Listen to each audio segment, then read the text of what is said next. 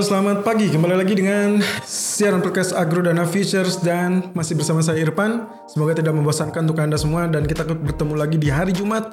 Hari Jumat berkah yang mudah-mudahan ini berkah untuk semua. Oke, um, 8 Mei 2020 per jam 9 lewat 25 menit waktu Indonesia bagian Barat. Nikkei kembali normal.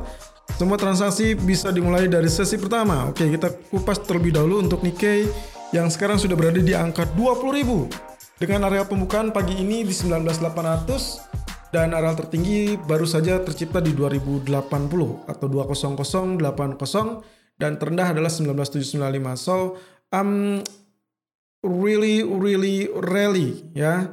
Jadi betul-betul mengalami kenaikan yang cukup signifikan setelah tadi malam kurang lebih White House atau Gedung Putih mengumumkan atau mempertimbangkan untuk menunda deadline atau batas waktu dari pengajuan pajak yang semula di tanggal 14 atau 15 April menjadi uh, eh, 15 Juli 2020 dan akan mengeluarkan moratorium untuk uh, hal tersebut.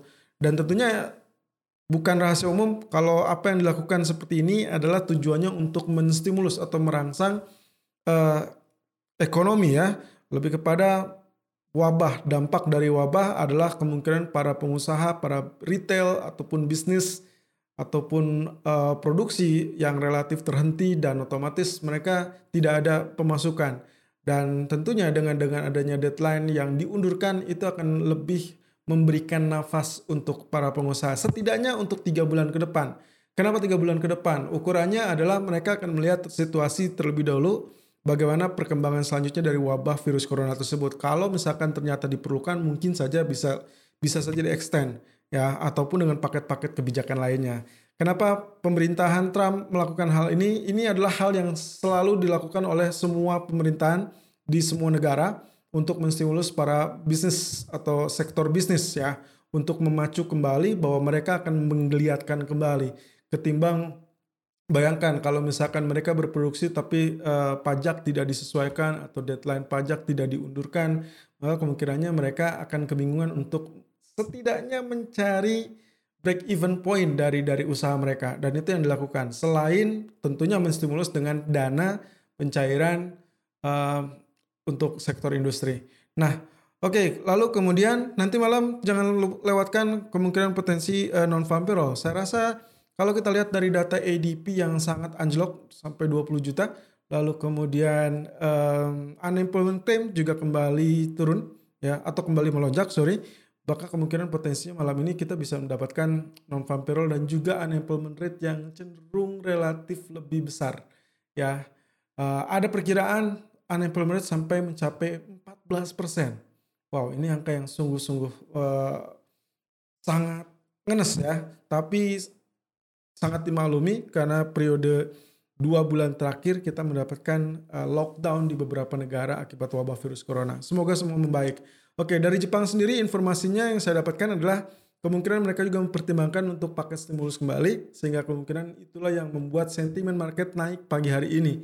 So, secara singkat grafiknya sudah mulai naik. Sebetulnya tadi sempat berkecamuk ya, dia sempat beberapa kali tertahan itu sempat terjadi koreksi kurang lebih sampai area 19930 ya.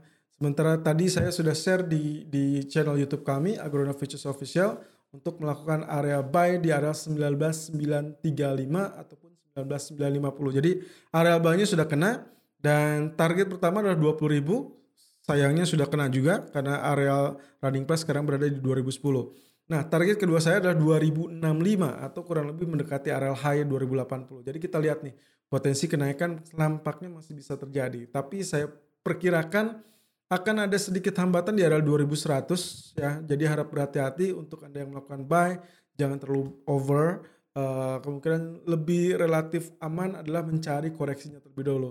Kurang lebih seperti itu. Karena volume secara volume dia sudah sedikit uh, menjelang overbought ya menjelang jenuh beli. Jadi harap perhatikan area-area resisten yang saya sebutkan tadi dan juga area support kemungkinan masih berpotensi tertahan di area 19 900 ya untuk area koreksinya.